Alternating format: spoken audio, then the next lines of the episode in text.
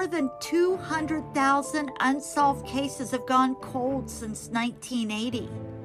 And the people who committed those crimes, well, they could be living right next door in the same locations, scattered around the world. By using social media, podcast platforms, case flyers, and hashtags, law enforcement and family are able to track the chatter and comments on certain cases. And you can join this movement by listening to our podcast, The Social Detective, on any of your streaming platforms. You can also join us on Instagram, Twitter, or I guess it's called X now, Threads, Facebook, you name it, you can find us. Join the social detective and the crime solve movement. Help us assist law enforcement by putting a few in the win column. Hi everybody, welcome back. This is Beth at the True Crime B&B. Today we are here for episode 86 and I have a special guest today. With me today is MaryAnne from the Social Detective podcast. I'm going to have her talk a little bit because she has other things in the works that she might want to let you in on. So, MaryAnne, say hello and tell people all about you. Hey Beth, I am so excited. I have been wanting to be a part of True Crime B&B from the moment I ever met you guys. I am just loving your podcast. Thank you you know, I started out as crime scene and cupcakes, and then I turned into the social detective, and now I'm going to eventually transition into Insinuation, a docu series. Wow! We started the podcast in search of my best friend's killer. She was murdered 34 years ago. That's why this podcast was started. And just recently, on the anniversary of her murder, after 34 years, her killer was finally found. It's been a, an incredible, amazing ride. And since then, our podcast has assisted in helping solve two other crimes. That's amazing. Yeah. It's just been absolutely incredible. We're not ready to put the podcast down quite yet. No, of course not. Yeah, we've had several other families that have come out and said they really want us to create a platform and get awareness with their families' cases as well. And we are an investigative podcast. We do more than just share the cases. We dive deep. I am a cadaver dog handler and I'm also a retired criminologist. We get into the weeds and we try to find information. We never try to replace what law enforcement does. We just try to work hand in hand with them and the families in finding answers on these cases what insinuation is going to do is create a call to action. It's going to find those cases like there's actually a huge problem with DCF right now here in Kansas and across the United States. Children are dying at an alarming rate because DCF is not doing what needs to be done and transparency is not happening. So we're going to be doing a call to action to show people what is happening and what you can do to get involved. That's amazing. So that's a little bit of what we do. You're going to be able to find us. You can come to the social detective. We have Instagram, TikTok. I still call it Twitter. I'm old. You will not be able to make me give that up. It's not X, it's Twitter. We have a YouTube account. I am really active on my TikTok. My son and Patrick from Not Adding Up showed me how to use that. I miss Patrick. I miss him. Yes, he and I still talk quite a bit.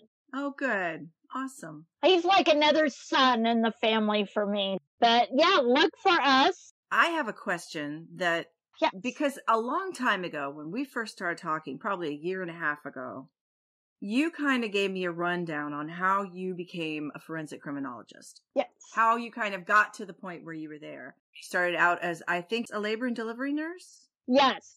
I was a labor and delivery nurse.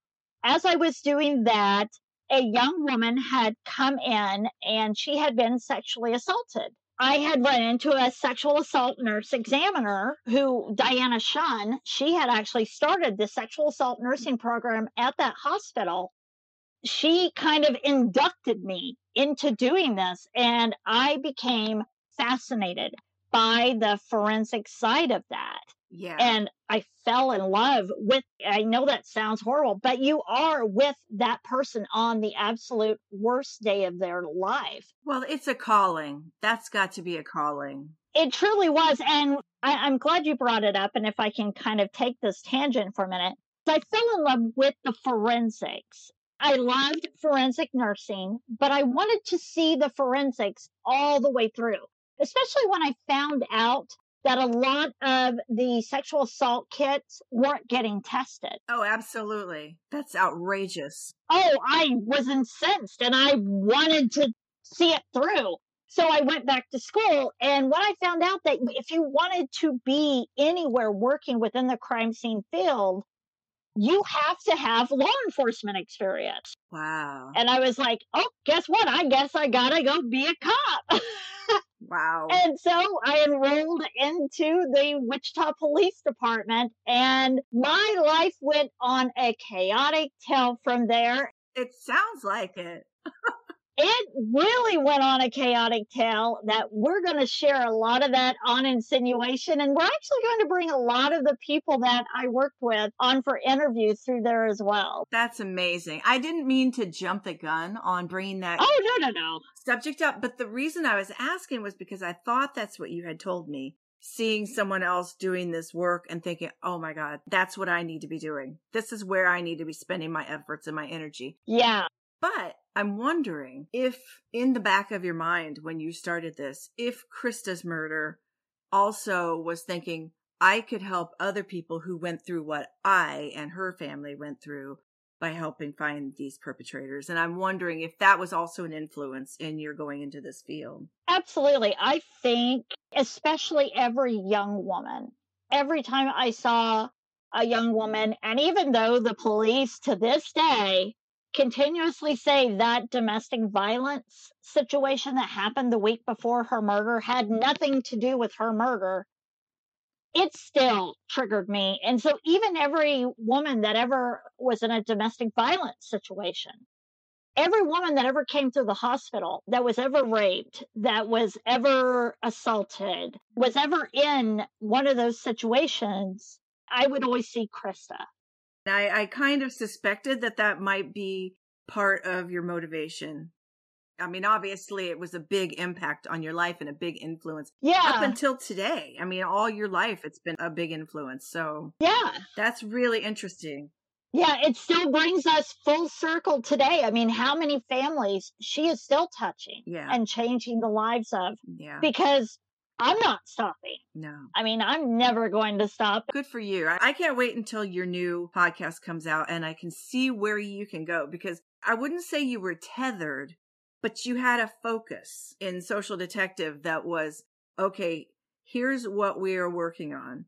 But in insinuation, the sky's the limit. Yeah. There's nothing to limit you on what you cover and what you go into there. So I can't wait to see what you do. And in Social Detective, I feel like that is Krista Martin's legacy. I always feel like I can't really share a lot about myself because that was why it was created was because of Krista. So I always feel like it's wrong to carry on a little bit about myself.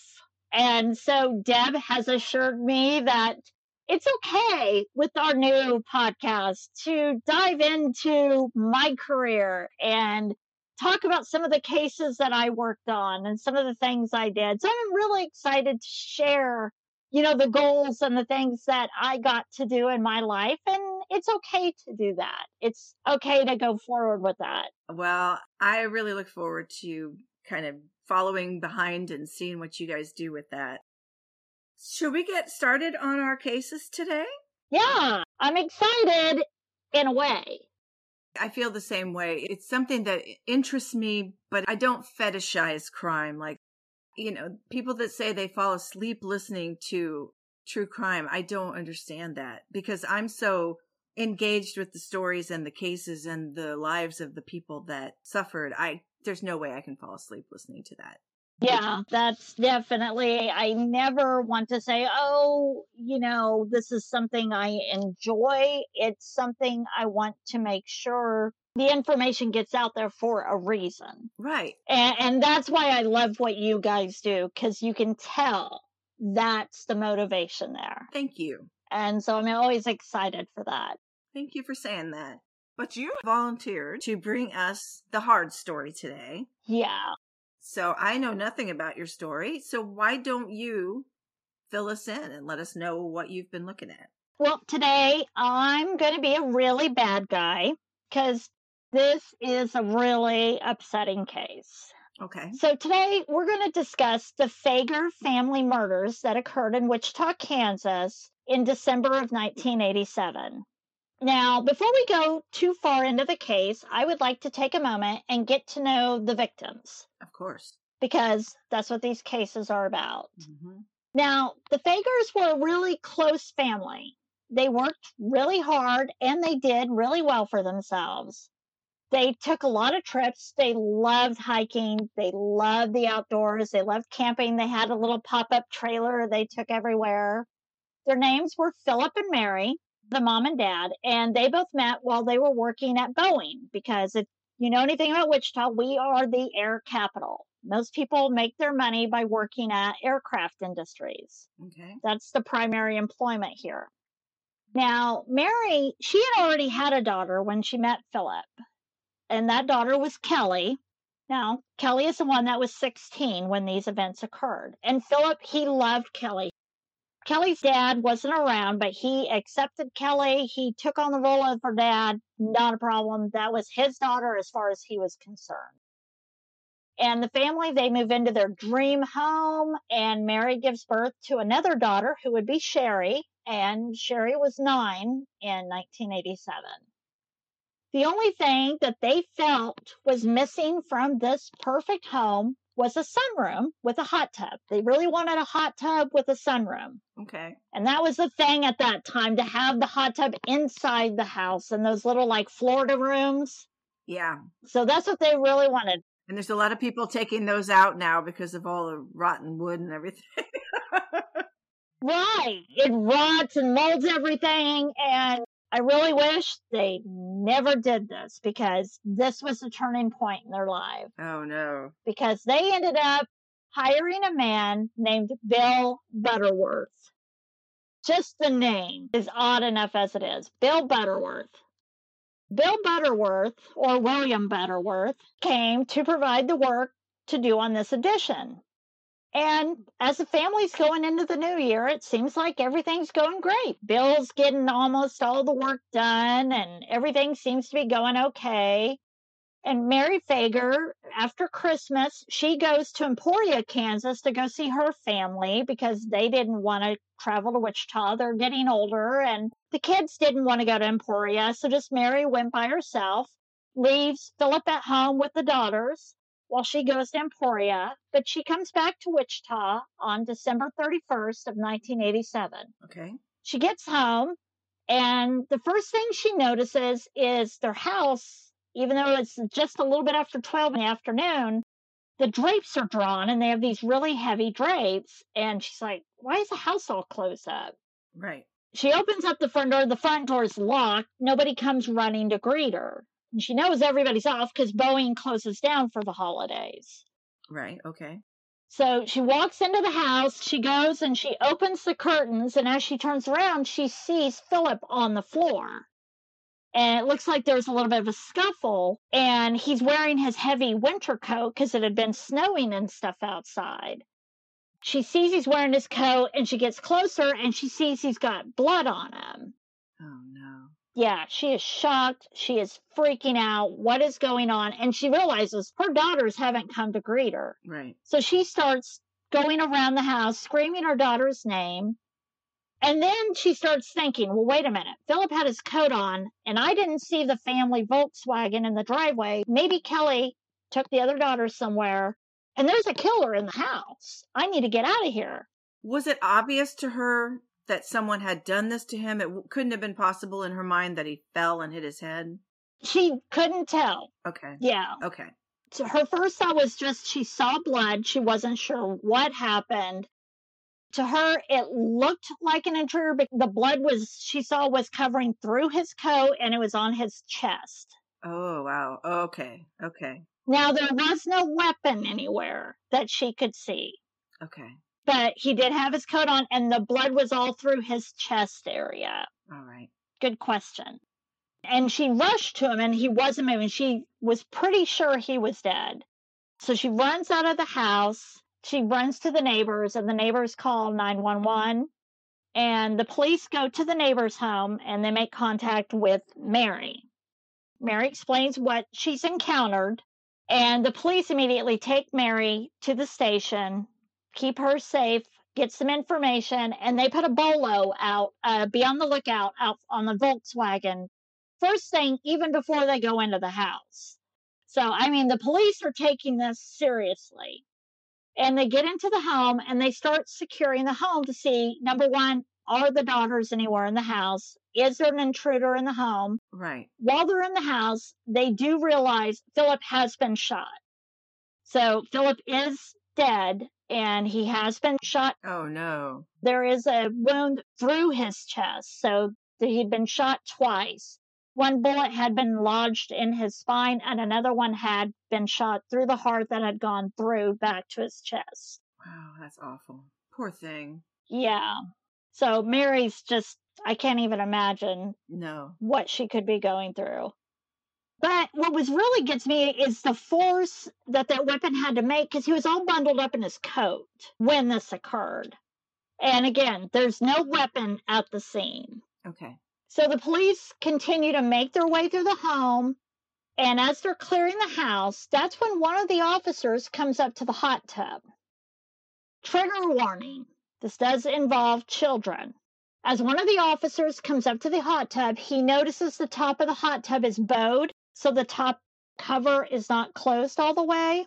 And so he opens it up, and that's where he finds the girls, Both of them. both of them. Oh, my God. Sherri, the younger one, is in her pajamas, and Kelli, she was naked. Sherri had been tied with electrical tape and strangled. And Kelli also had electrical tape around her neck.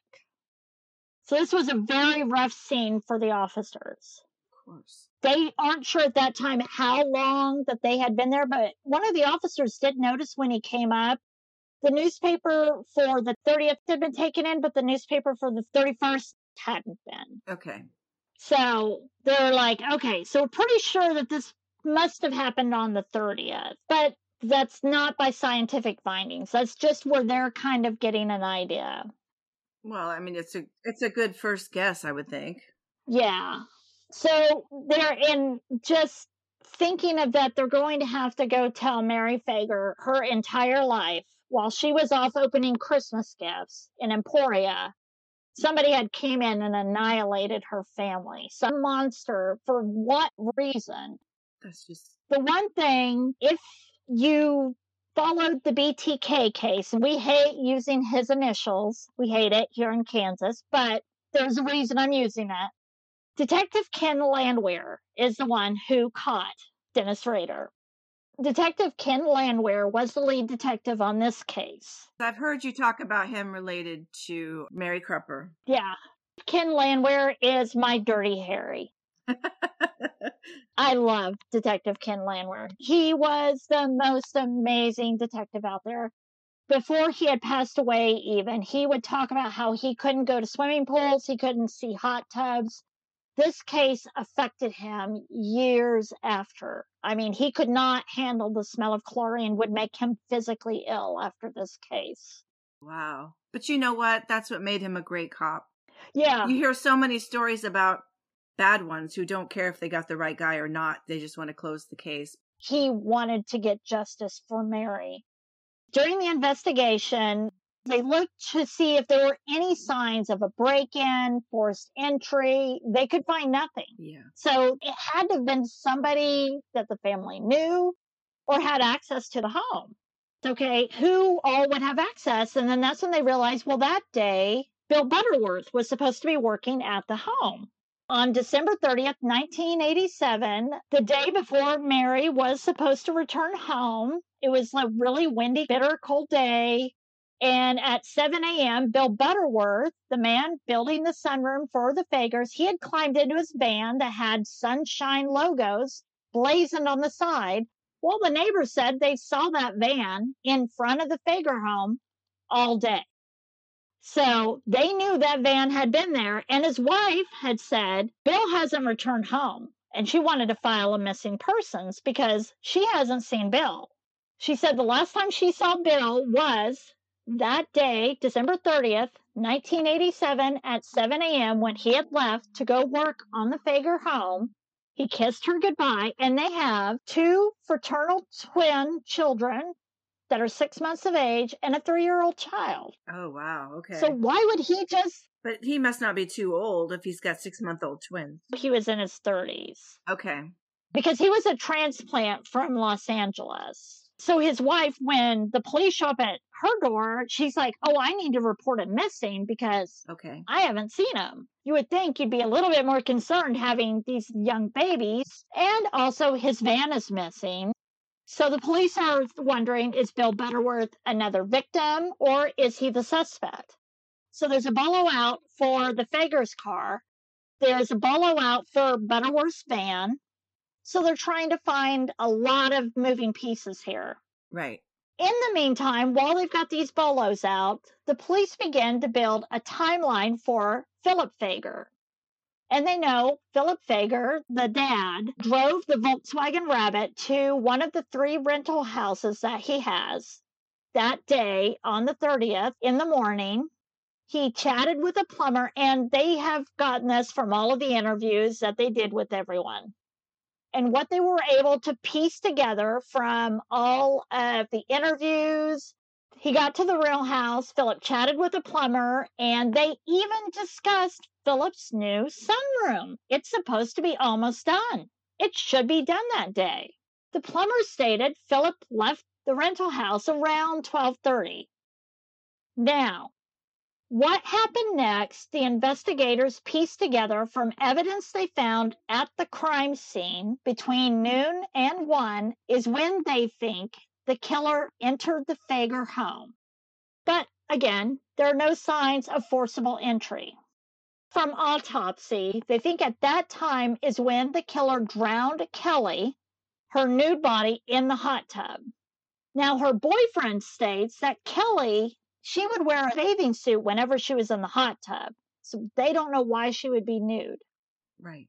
Due to the length of time she was in the hot tub and the temperature, they're unable to determine if a sexual assault occurred. Kelli was then strangled with black electrical tape, but she was not bound with it. The killer then went and bound Sherri's wrist, the nine year old, behind her back with black electrical tape and then used that same type of tape to choke her. The killer thought she was dead. However, she was not. When he put her in the hot tub and put the lid on it, she drowned. Oh my God. That's when Phillip Fager returns home, still bundled up from being outside, and the killer shot Phillip once in the back. The bullet lodged in Phillip's spine, and the second shot was fired point blank range and went into his heart through and through. I'm assuming it's Bill Butterworth at this point who did this. So, did he honestly think that he was going to kill both of these girls and leave, and the father isn't going to have any idea who did this? You know, if the father had not come home before Butterworth took off, then the dad would have gone, Well, the only person who could have gotten in here would have been the guy who was building my sunroom. Bill Butterworth's excuses become even more nonsensical. And what becomes even worse is how many people buy it. Yeah. People are stupid. Okay. So Mary Fager returns home a few days later after all of this occurs, and she starts looking around the house. Is anything missing? Do I notice anything? Is anything damaged? Okay, nothing's been stolen. Nothing's damaged. She does notice the bathroom door on one of the bathrooms looks like somebody tried to break into that bathroom. Okay. She does notice like it might have been kicked in, somebody tried to break it down. So, was one of the kids trying to hide in the bathroom? Something like that.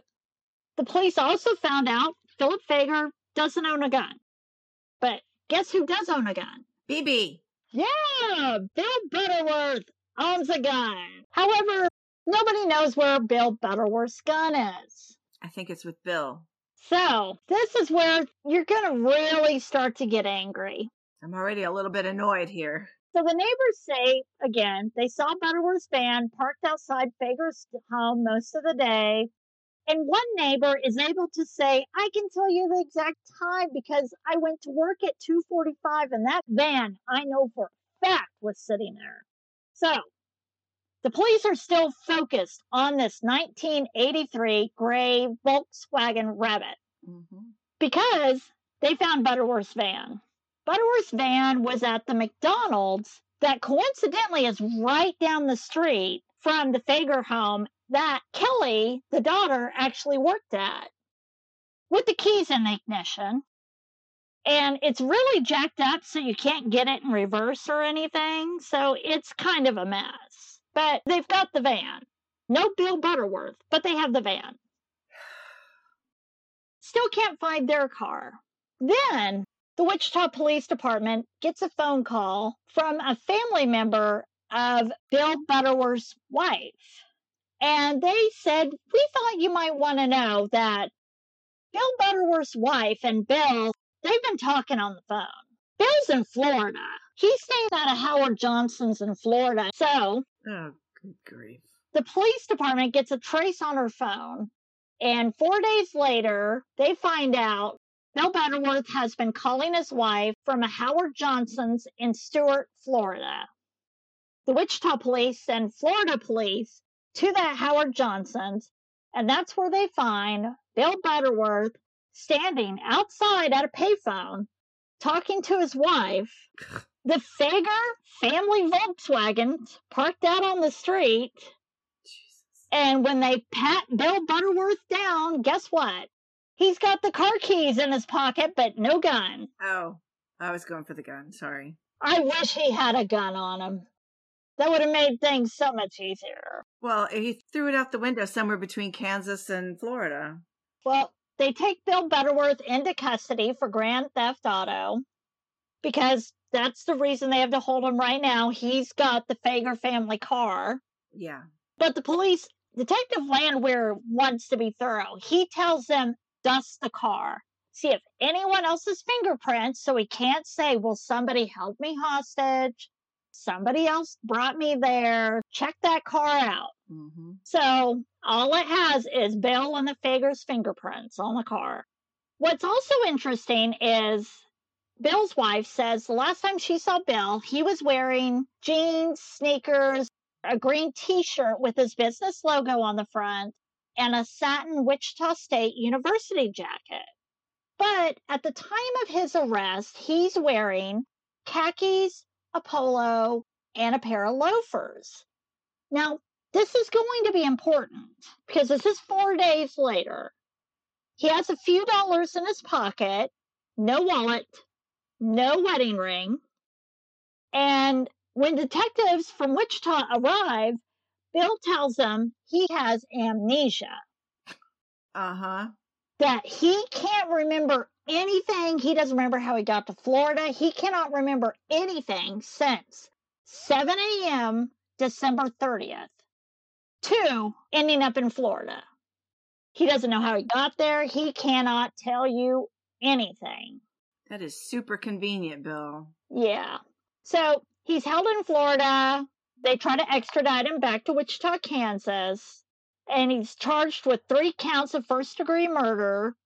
And I'm going to tell you a little bit about William Thomas Butterworth. He was born in 1954. He grew up in Los Angeles before he moved to Wichita, Kansas in 1977. Now, he didn't have any relatives in the area when he moved to Wichita, but he did have lots of friends. He got married and he left the first business he worked at, which was called Sunshine Rooms and Sunshine Installations, to start his own sunroom business. He was even named Remodeler of the Month by the National Association of Home Builders. Earlier customers never had a bad word to say about him, but by late 1986, because the sunroom hot tub phase is dying out, he had to lay off his workers. He stopped paying rent. He couldn't renew his contractor's license. And, you know, he's a new father. He's got the three year old child, and then he has these six month old fraternal twins. And I've seen a few people say, well, maybe he just cracked having these new babies, and maybe that's why he has the amnesia. I don't think so. Postpartum dad depression. Color me skeptical. Yeah. So I've never heard of somebody cracking so hard that they take their employer's car after that family has been murdered and drive to Florida. What I would be interested in is those phone conversations he had with his wife. Yeah. Because he had the state of mind to clean out his family's bank account before leaving Wichita. Oh, that was nice for mom and the kids. Yeah. I mean, if I was his wife, I would have had a few questions. Yeah, and also if he's got amnesia, and then how in the hell is he calling his wife from payphones between Kansas and Florida? Right. So I have quite a few questions, but in court, he sticks to the story of not remembering anything, and she sticks by his side. Moron. Yeah. Butterworth, he tries to fight extradition at first. He doesn't want to come back. He tries to fight everything. But a lot of his friends and family, they're standing up for him saying he would never kill anybody. He would never do anything. Yeah. This is not Bill. He wouldn't do this. But he eventually gets extradited back and he comes to face a jury of his peers. And it's a jury of seven women, five men, two alternates. That's important. His trial started May 9th, 1988. That's really quick. That I think is another really important part. It's not really a lot of time. I think the prosecutor was way too cocky. Because everybody thought, oh, it's obvious he's guilty, right? It's obvious. Just five months later, they're already going to court on a triple homicide. Right. And Bill is still saying he cannot remember anything. So the judge has a great idea. Bill should undergo hypnosis. Not only that, Bill gets this public defender. This public defender is Richard Ney. If you've heard of that name before, Richard Ney is also the same attorney who ends up defending Dennis Rader. I didn't know the attorney's name, but that's interesting information. Yeah, it's a mess. They end up, this all goes to Supreme Court whether or not to do this hypnosis. It went to the state Supreme Court? It went to the state Supreme Court. He only was hypnotized nine times. The guy didn't do any recordings, no audio recordings, no visual recordings, and he took notes to the best of what he could remember. Oh, for The psychologist could remember of what Bill said. So this was just an entire cluster. it is a cluster. Yeah. I mean, I was so angry reading all of this. Then on top of it, Mary Fager, the victim's wife, gets a letter that is confirmed to be from BTK. So he decides to stir all of this up and he jumps in the middle of all of this and he says, You know what? I didn't kill your family, but the guy who did it, I really respect how he did it. He did a damn good job.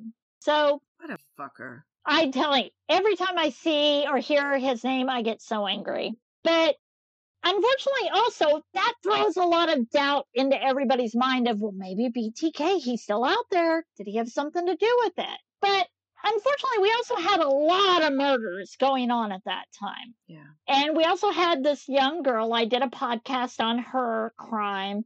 There was a young 15 year old girl who was murdered. Her body was put into a pond. She was stabbed 40 times. Her hands were bound behind her back. Oof. So Richard Ney says, you know, maybe there's a satanic worshiper going around. There's two girls that are found in water. So these water crimes might all lead to the same thing. Maybe BTK is doing these water crimes now. So I just, I'm in disbelief. It's like they're just grasping at every trope they can think of. Yeah. It's like he's just throwing a bunch of spaghetti on the wall to see what sticks. It's ridiculous. Ridiculous. The trial was held at the Sedgwick County Courthouse and it was on our 10th floor. The courthouse would open at 9 there were lines wrapping around down the street of people all waiting to go. It was a standing room only. And the judge finally said, no, no more. We're closing the courtroom. This has become a spectacle. Okay. We're not doing this anymore. Everybody out. It just became ridiculous how this case got. It, it was absolutely crazy. Let's go to this psychologist, air quotes, psychologist this Dr. Pace, I would like to read to you what Bill Butterworth said that through his hypnotism, he believes he recalls what happened the day the Fagers were murdered. So he says on December 30th, he goes to the Fager home to finish work on the sunroom. He lets himself into their house with his own key. He didn't hear or see anyone in the house, and he spent the morning adding a coat of varnish to the interior doors. As he was about to leave for lunch, Butterworth says Phillip Fager comes home and the two discussed the best way to alleviate drainage problems. Butterworth fixed the drainage problem and then he drives his van to the McDonald's where his van is found at. Hmm. He says he drives that van though back to the house at 1:30. Again, neighbors say that van was there all day. It never left. Right. Now, Bill says he gets to the house around 1:30 and he smells chlorine. He hears what sounds like the hot tub is running, bubbles and jets. And he says his mind went immediately to Kelli Fager has her boyfriend over and they're doing something in the hot tub. With the dad home? Yeah. All right. And he says, Oh, I'm just really, really uncomfortable with this. I don't want to see what's going on. So I'm going to leave the house for a while and let them do their thing. And so he decides to go run a few errands. This is really interesting to me. Now, this would fall into the timeline of when the police think they were killed and then somebody leaves. Okay. So he said he feels uncomfortable. He leaves. He's going to go to Montgomery Ward's. Now, he doesn't know where his wallet is. He doesn't know where his wedding ring is. He doesn't know what happened to the clothes he was wearing that day. But by damn it, he has his receipt for Montgomery Ward's that he was shopping at. He still has that receipt. Well, how do you shop at Montgomery Ward's without your wallet? Yeah. So he went to Montgomery Ward's and he picks up the clothes that he happened to be wearing when he's picked up by police. So I find that really interesting. Yeah. Now, while he was there, the clerk remembers seeing him, and he also saw some acquaintances, one of which was a retired police captain. The police captain says he wasn't comfortable relaying what they talked about, but he will say that he didn't think the interaction was odd and he didn't think Bill Butterworth seemed overly disheveled or anything like that. Bill Butterworth says he then returns to the house, grabs his tools because it's getting dark, and that's when he drops a pencil and it falls down the basement stairs. He goes downstairs and he sees Sherri Fager in the hot tub. He says at that time he did not see Kelli Fager. He discusses how he heroically tries to save Sherri Fager. And when he couldn't lift this nine year old girl out of the hot tub in her pajamas, in her pajamas. He doesn't discuss how she's bound or anything. He runs upstairs to try to find a phone to call for help, but instead he finds Phillip Fager laying on the floor. And he said, but he didn't appear to be injured. He was just laying there. But when he touched him, he didn't move. and he sees Phillip Fager's keys laying next to Phillip. And when he's next to Phillip, that's when he hears like a cry or a scream come from downstairs. Now, remind you, he's already seen one of the girls in the hot tub. Right. But he hears this noise, grabs the keys, and runs out of the house. First, he was going to call for help, but no, he hears a scream and he decides to just run away. And he goes to get into his van, realizes he has the wrong keys. He has Phillip's keys, but he has the presence of mind to grab that Montgomery Ward's bag and go jump into Phillip's car. Then he drives away, stops by the bank, clears out his account, and then he says his mind goes blank again until he gets to Florida. So at this point, what would be the reason to go clear out your bank account? If you've done nothing wrong, why would you go clear out your bank account and run away? He says he just doesn't understand, but he feels ashamed and he was a coward. He was just so concerned. Yeah. And he can't recover any more of his memory except for that. When he calls his wife from Florida, he just, he felt bad. And he said, yes, he had a gun, but he got rid of that gun three months before the Fagers were ever killed. Mm-hmm. But he doesn't remember who he had gotten rid of that gun to. It's mighty convenient that it was three months before. Yeah. There's nothing about any of this story. Okay. So, us as the average people, we're looking at this and we're saying, this is cut and dried. It's a bunch of crap. It's all crap. This is all crap. And yes, he had character witnesses. He had friends and he had family saying, he's a nice guy. He's a wonderful guy. He had people running into him at the store saying, well, he didn't seem freaked out. You know, now there was a few people that said that Kelli Fager, the 16 year old, did say that Butterworth creeped her out. And he had shown up to McDonald's a few times while she was working and made her feel uncomfortable. Yeah. So the prosecutor did bring that up. But overall, I feel like the prosecutor was cocky. But they closed it at this. The prosecutor thought there is no way somebody in their right mind would believe this cock and bull story. But unfortunately, we live in Kansas. And this is a time when satanic panic was running amok in Kansas. Everywhere.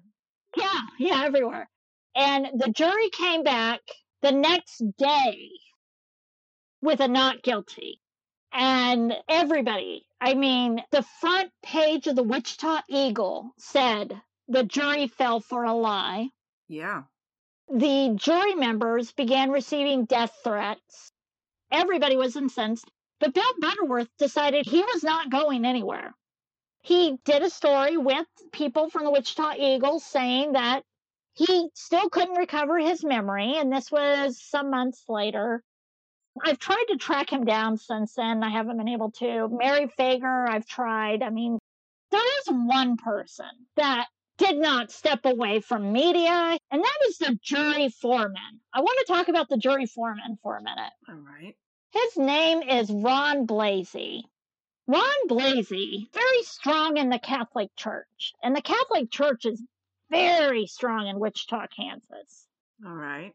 I have my own very strong feelings about the church. I think a lot of us do. That that's another story. Yeah. So this jury foreman, he ended up having these pamphlets made up under the Catholic Church, and it was called The Light and Dark of Butterworth.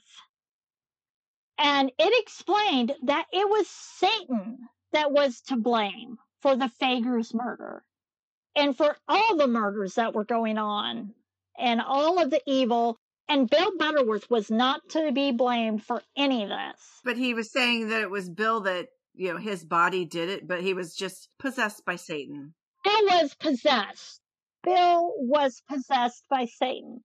This is a jury foreman. And why our prosecutor never went back?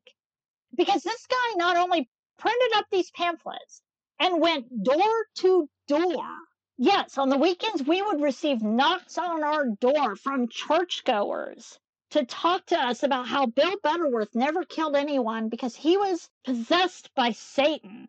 This is a man that was acquitted by a jury. Okay, so if you are the jury foreman and if you make this controversial decision to let this guy off for a murder that it seems to me pretty clear that he did, how do you justify in your mind going back now and trying to bully all of Wichita into believing that this guy didn't do it when everybody freaking knows he did it? That's the most insecure move I've ever seen of, of a guy who made a decision and now it's like, oh, you don't agree with me? Well, here's why I'm right and you're wrong. It's disgusting. Oh, yeah. Yeah, this guy, ugh, this guy, this guy, not only was he the leader of this jury and promoted for this, he ends up moving to Missouri. He had to come back to do some paperwork or something 15 years later. He meets with the Wichita Eagle again to talk about how horrible we are in Wichita. He still stands by his decision. He still stands by all of this and says how we're the horrible people because we are the ones that didn't get that there is Satan and we don't get this and we just didn't understand. I don't even have a response to that because you can't reason with somebody who thinks that. There's nothing you're ever going to tell him that's going to make him see reason. Because I actually covered this case a while back and I still push on this case. I still look for anything. Because to me, is this an unsolved case? Is this, what is this case? Because the Wichita Police Department considers this a close case. That's because they got the right guy. Yeah. As far as they're concerned, there is nowhere else to go with this case. This is a closed case. But I'm like, I feel like there are no answers for Mary. There are no answers for the fingerprint. And it, it upsets me. Yeah. I mean, this case truly upsets me. So the point, I reached out to Richard Ney and I said, What are your thoughts? Do you feel like there is a killer still out there? Yeah. I feel like there's a killer still out there. And he said, Yeah. He's saying it's somebody other than his client, but you're saying it is his client who's just out there. Yeah. So, yeah, I mean, and I was like, well, can I get a comment from you?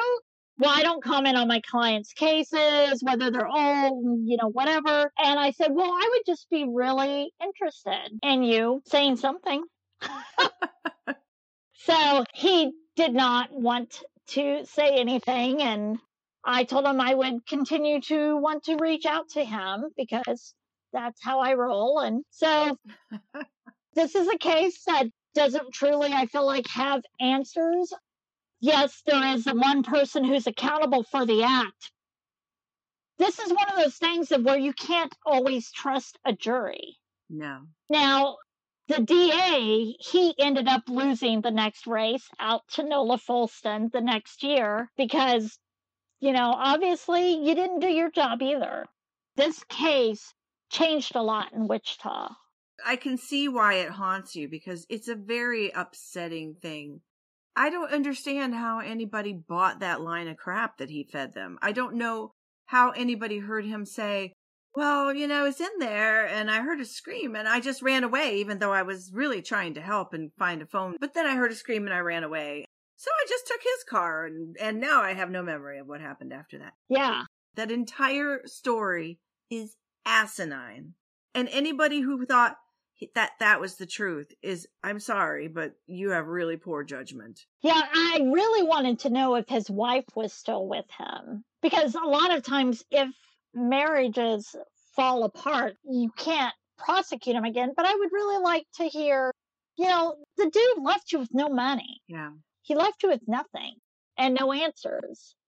I, would really like to hear what you thought about that. Well, I just wonder because there are a lot of cases where a parent lies to protect their child, or a wife or a husband lies to protect their spouse. But why do you want to be with that person? Yeah. Why, as a spouse, do you want to stay with, you know, uh, Richard Allen's wife, I think, has left him. Yeah. She says, I do not want to be with the guy who can murder two little teenage girls. Yeah. Why would Bill Butterworth's wife Yeah. want to protect him when he has left a woman with no family? Yeah. I just don't understand. It will never be clear in my heart how people can act this way and be this way and do these things and support these people. It'll never make sense to me. Yeah. That was absolutely grueling. Sorry. No, I knew it would be. I knew having you come on was going to hurt my heart a little bit. Yeah. I'm the evil one. You do not take it easy on people, but your heart is in the right place because you're trying to get answers for people. And I have a lot of respect for that. But if it's okay with you, I will attempt to tell you a story that will be a little bit, I mean, it's, it's, it's also, it's kind of a Bailey like story, actually. Oh, yay. You remember how hers used to be? She would almost kill us. Yes. So this is a hard one. This is from nearby me because I'm in the Atlanta area and this is from about 30 miles from where I am. All right. So I'm going to tell you the story of Jalen Morris. Okay. I'm ready.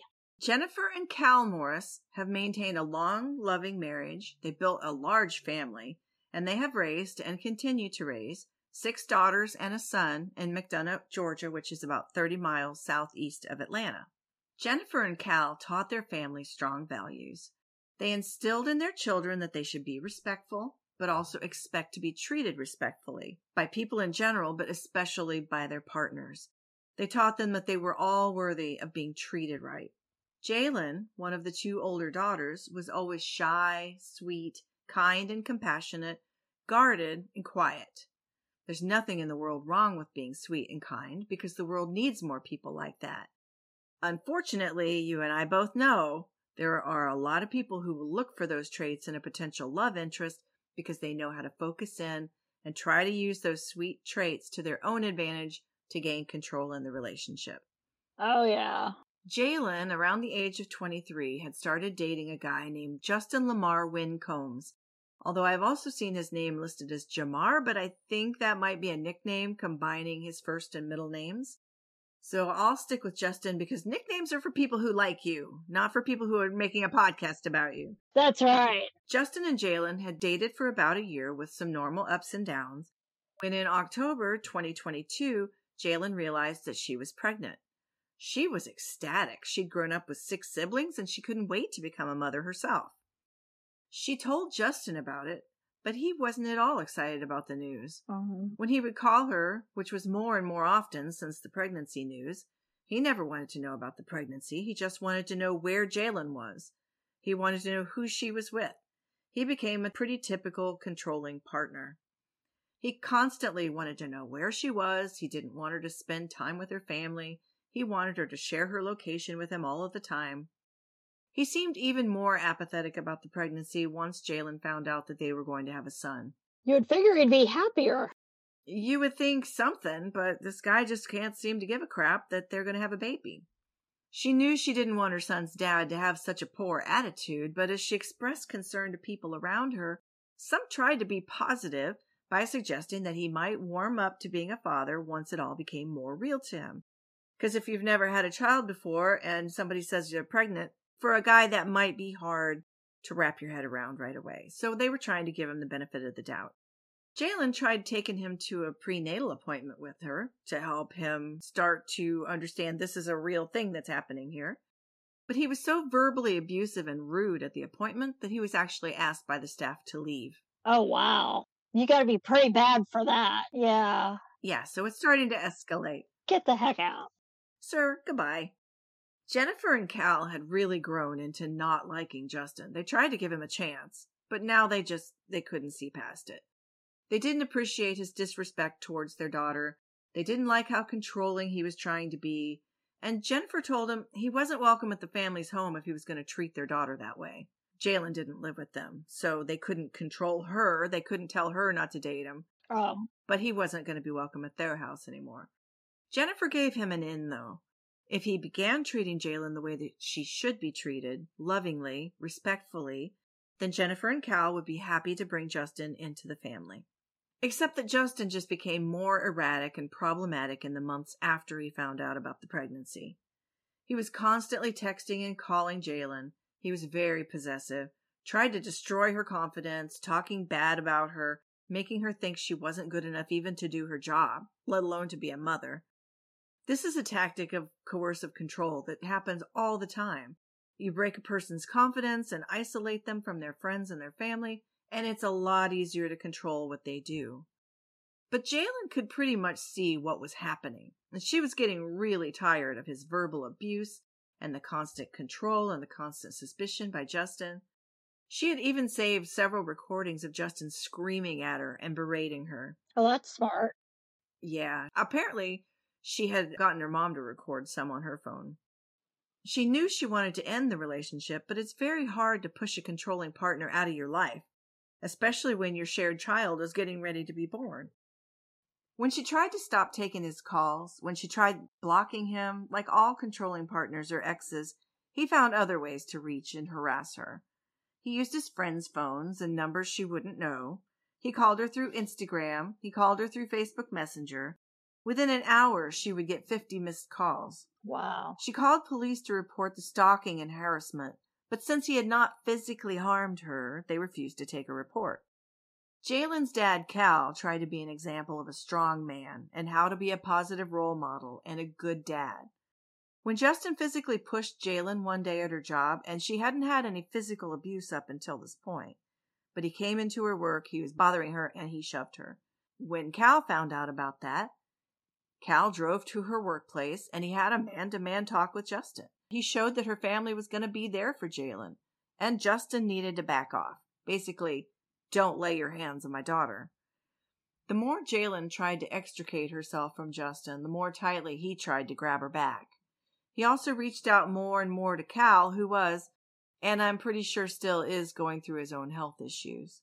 So Jalen's dad, fighting his own health battles and concerned about his daughter and her imminent first time motherhood, and now all of a sudden, this guy he didn't even like had started calling him for mental health support whenever he needed to talk to somebody. So when the baby was born in July 2023, this past July, although she didn't want to be in a relationship with him anymore, Jalen very considerately let Justin know that the baby had been born and she really hoped to see a change in his attitude towards his son. But Justin never wanted to hear about the baby. He only wanted to know what Jalen was doing. Where was she? Who was she with? What was she wearing? Jalen tried her best to give him a chance to be in his son's life, and so she would send him photos of his new son. But Justin never responded after receiving the photos of his son, or he would respond with his normal intrusive questions about her whereabouts and what she was doing. Jeez, yeah. Jalen had just started to get into the routine of new motherhood. Her son was now six weeks old. They were getting to know one another. She was figuring it all out like new mothers do, but she loved it. She adored this little boy whose name I don't think needs to be shared here, even though all the news stories have it. Yeah. But I don't think there's any reason to give his name. She had tried so hard to be patient, to give Justin a chance to be part of his son's life, and had put up with so much aggravation and anguish from him during the last year that when he called her on August 25th of this year, 2023, saying that he wanted to do better, she was skeptical based on the Justin that she had come to know, but she also really wanted to be optimistic. He told her that he was sorry, and he implied acceptance that the relationship was over by saying that he felt like they needed to end things amicably so that they could effectively co parent their baby son. Jennifer didn't want Jalen to meet up with him. Cal told her it was not a good idea to meet up with him on his terms. Yeah. Jalen felt a lot of hesitation about it too, but if Justin was really turning a corner, she wanted to give her son a chance to get to know his father. He's only got one biological father. And if the guy's going to start to change and come through, then she wanted to give her baby a chance to know his dad. She was trying to do what she thought was the right thing for her son. Also, she knew that if she canceled, Justin was going to double down on the harassing calls and attempts to get back into her life. So Jennifer left Jalen with a reminder that if anything got weird or if she needed them, she should just call them and let them know, and they would immediately drive to where she was and help neutralize whatever the situation was. So Jalen got in her car and drove to Justin's apartment to let him meet his son. While she was there, Jalen texted her mom.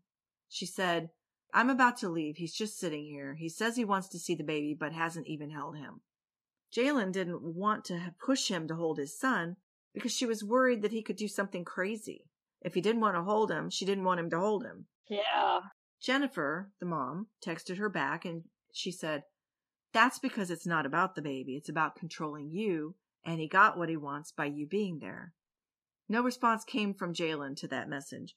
But 10 minutes later, a message came from a number Jennifer didn't recognize, and the text read, I've been shot, Mom, I love you. And a few seconds later, please help me. Jennifer's first response to these horrifying messages was that someone must have texted a wrong number because she didn't recognize the number. Then shortly afterward, she received a FaceTime video of someone lying on the ground covered in blood. Oh my God. She couldn't tell who was in the video. It didn't look like anybody she knew. But Jennifer's first thought was to go tell Cal. Whoever this was probably needed help. Oh. So while she was talking to Cal, worried about this person in the video, her phone rang again, and Cal grabbed the phone and answered the call. And in the background, they heard their grandsons cry. and they suddenly realized that the injured person lying on the ground in the FaceTime video must have been their daughter Jalen. The owner of the phone, who had made the phone call, told them that Jalen had been shot that Jalen and her son were both lying on the ground, and the owner of the phone provided the address of the apartment complex where this had happened. Jennifer and Cal immediately got in the car and raced there. Jalen had texted her mom on the stranger's phone just before passing out. By the time Jennifer and Cal reached the address, Jalen had already been taken away in an ambulance to the hospital. I see the look on your face, I know. Oh my god. oh as a mother, you you can't even can't even imagine what they were going through. Oh my gosh. So that was Cal's and Jennifer's learning of what had happened. But backing up to the last text that Jennifer had sent to Jalen, where she had said Justin had arranged this only as a means of controlling Jalen, that was spot on, obviously. Justin had lost his ability to exert any control over Jalen, so he had decided that he was going to kill her and then himself. Jalen had had that sinking feeling in her gut even as she followed through on her agreement to let Justin see the baby. She had arrived at his apartment in Morrow, Georgia, and he had let her in. He hadn't wanted to hold his son. He at first seemed okay, if detached. Yeah. And he said something that convinced her to follow him back to the bedroom, but I couldn't find anywhere what it was he actually said to her. Maybe he said he had bought some baby things or something like that. When they got in there, Jalen told her mother, he had zip ties prepared in the bedroom, Ugh. and he began acting aggressively towards her. She grabbed the baby tied to her body, turned and bolted for the front door after she heard Justin say, You shouldn't have come today. Now we're both going to die. Oh my God. Knowing she was the only one who could get her son and herself out of that place, Jalen shielded her son from his father, reached the front door, turned the doorknob, and started to pull the front door open as Justin fired a weapon at her, hitting her in the back. Oh. Jalen fell to the ground, but didn't have time to assess what had happened to her. She was still in danger. Her baby was still in danger. She still needed to get herself and her son out of that place. She had protected the baby from the first gunshot by shielding him with her body, but now that she had fallen, Justin stood over her. Oh it is believed that Jalen held her body in a hovering position over her baby on the floor as Justin shot her again twice more in the face. Oh my God.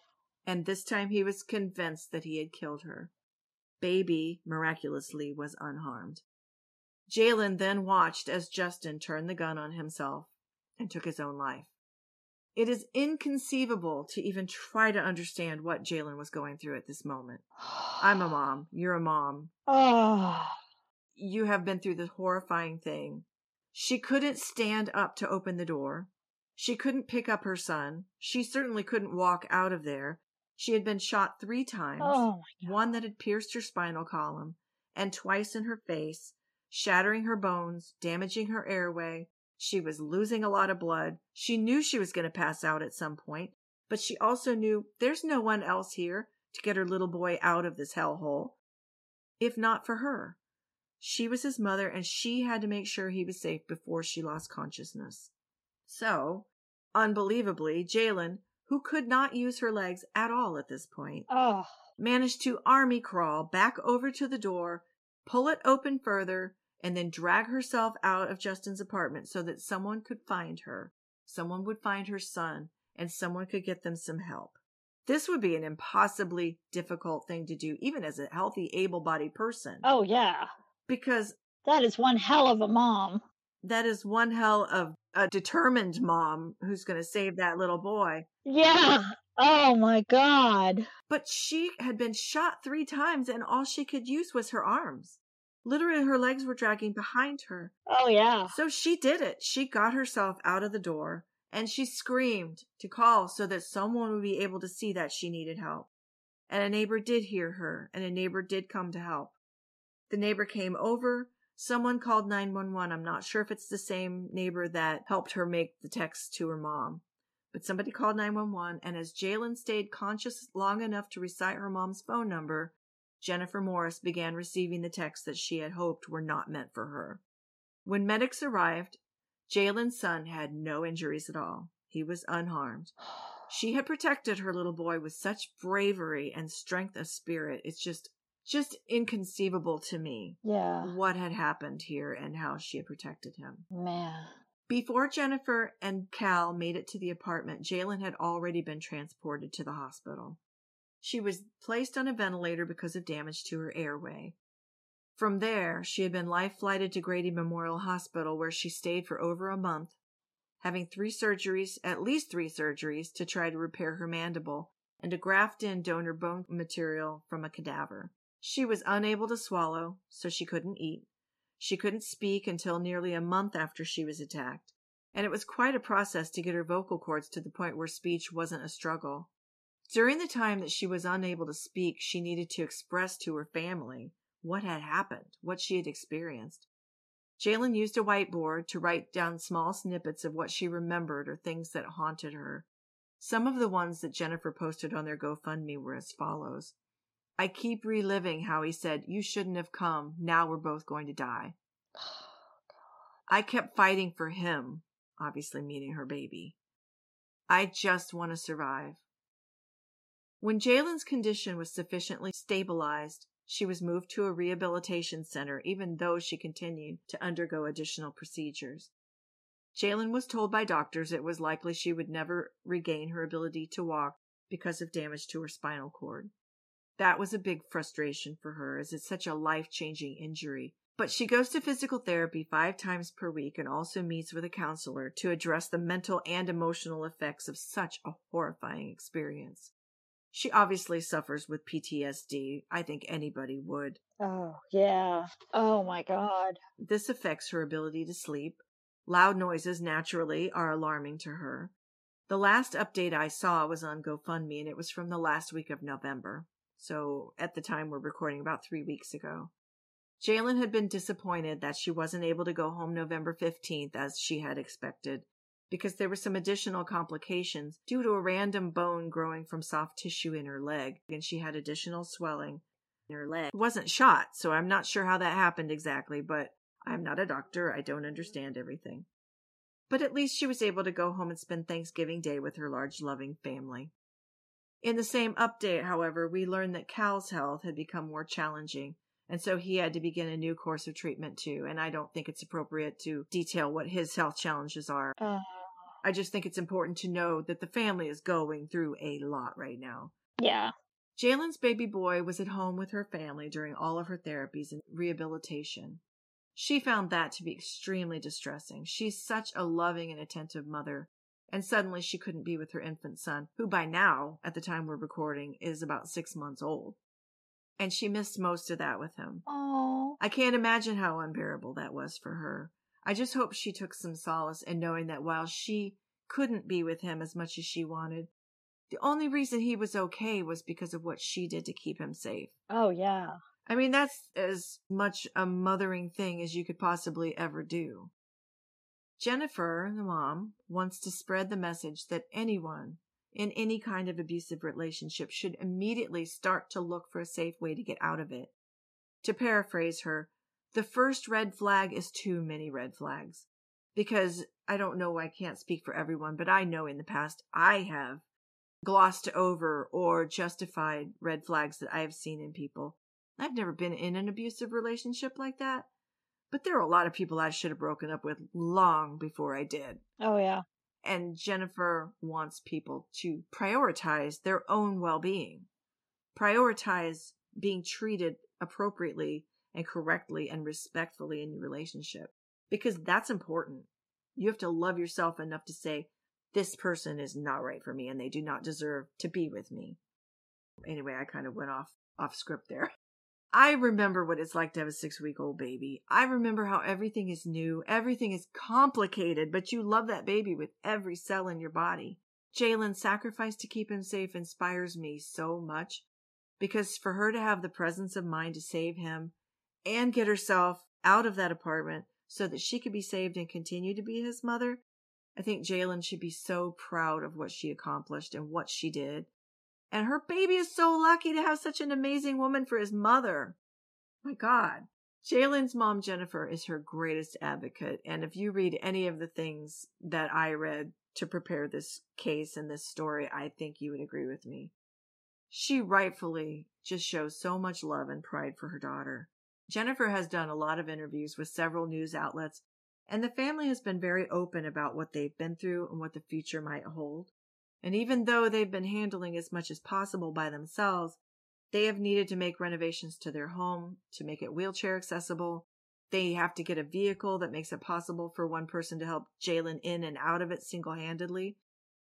Not just because sometimes there's not another person there, but because Cal is also experiencing health issues.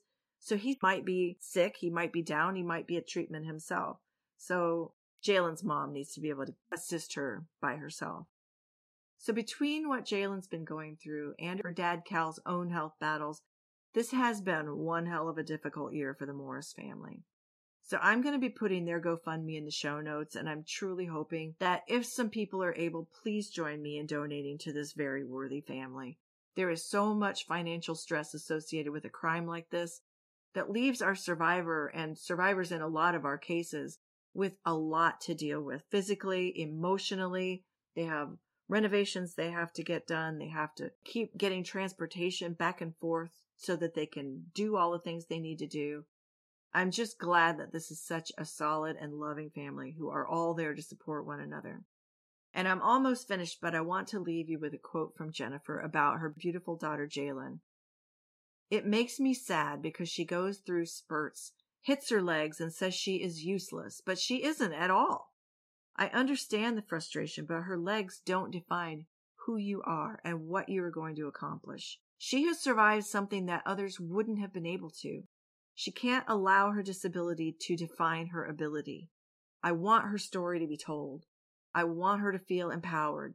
Jalen knows she is extremely lucky to be alive. She believes she had guardian angels that day. She wrote on the whiteboard, I just want to survive. She misses the baby like crazy, and I can't even imagine the pain associated with that. She's a first time mom and is missing out on everything, but she is so thankful to be alive. So I just hope that by now Jalen has finally been able to get home to be with her family. And I'm personally sending all my vibes of love and health to both her and her dad. You can hear my voice kind of breaking up here because this family just really moves me. But maybe it hits harder because I just hope they can get some more financial help. They're good people and they deserve a break. And that is the story of heroine and survivor, Jalen Morris. Oh, I don't know. I was all the way over here and I was feeling the case and just so touched by it and such an incredible story. And just one thing I want to remind people from that story is homicide is the greatest risk to women who are pregnant. And that includes after pregnancy within that first year. And so that, especially in domestic violent relationships and luckily, you know, she kept that strength and that's that's just absolutely incredible. And I'm so glad that, you know, you're taking this podcast and we're going to be able to do something with it. And it's a wonderful cause to be able to give to. I'm excited.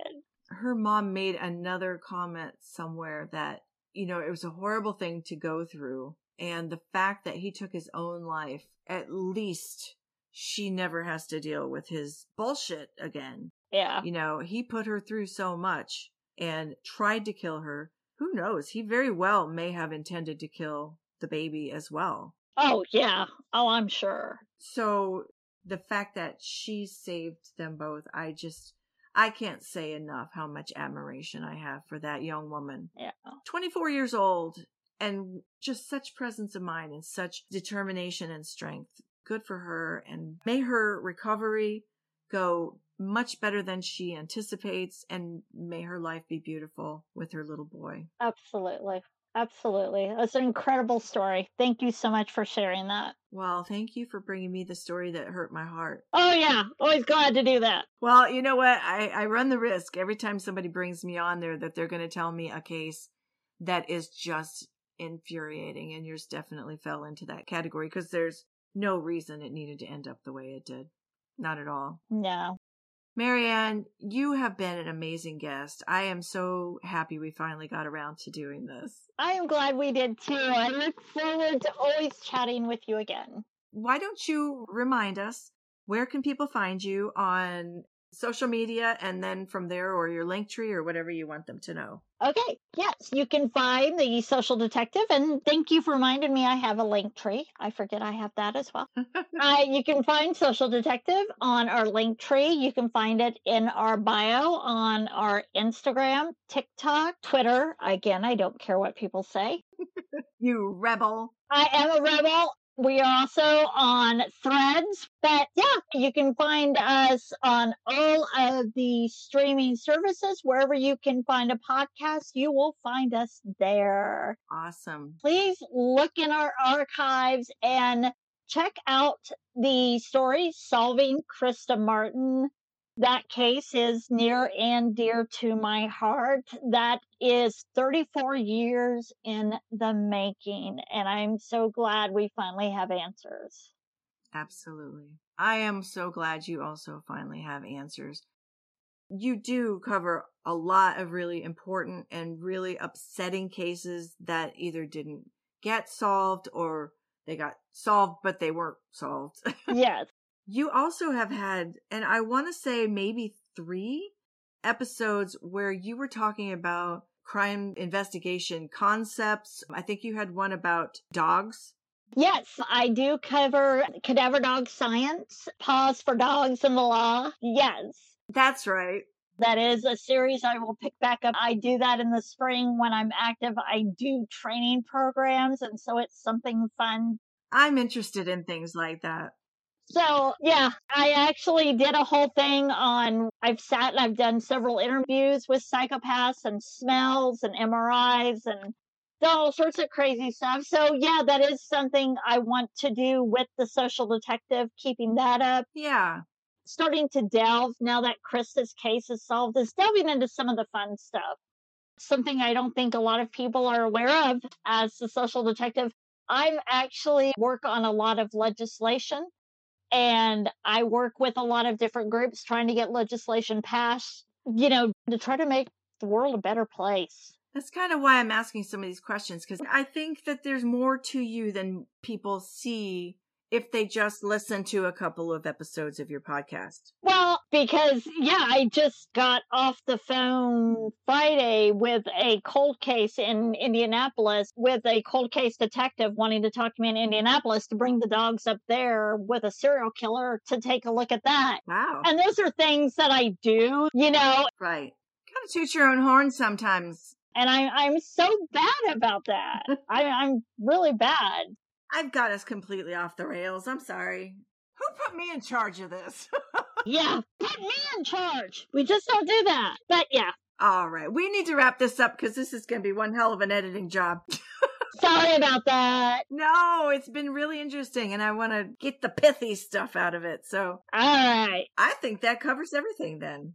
MaryAnne, thank you for being here today. I I think even the people who already know who you are probably learned some things about you today. And I'm really happy about that because I think you are just an amazing professional with an amazing background and everything you bring to your podcast is great work. I could never do the things that you do. So you should be very proud of yourself. Well, you're always able to get stuff out of me, so. Well, thank you for being here today. Thank you for listening to episode 86, and I will see you back in a couple weeks. Thank you, MaryAnne. Goodbye. All right. Goodbye.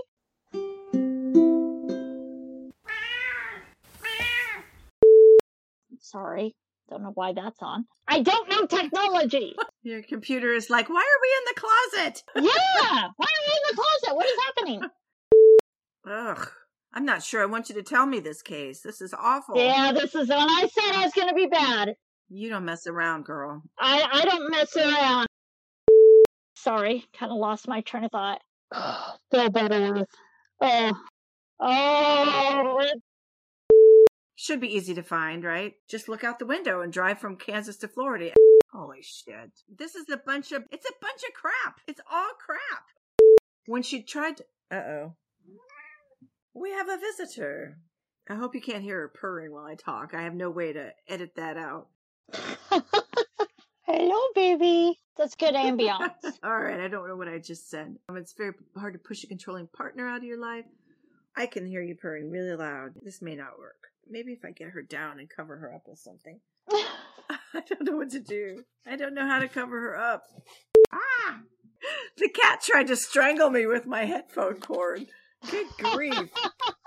you all right there? She wanted to create a, their own episode. Yeah, cat murders podcaster uh, during recording. But she goes to Fickle. I'm going to try that in English this time. Sorry, I just went on a tangent. No, I did not follow directions. Did you think I was going to follow directions? Ha! Yeah. Why? Yeah. No, no, no, no. But yeah. But no. Yeah, so. Okay. And I've got this gnat that's flying in here driving me nuts. It's going to fly into your mouth as soon as you start to say, maybe I need something stronger than water. I need one of your cocktail cupcakes. No, uh, that sucks. Um, let's start over. I don't have time to be a social media professional. I already have a job. I don't know what episode this is, so back in a couple weeks for whatever develops in that amount of time. Can't tell you yet what that will be, but it'll be something.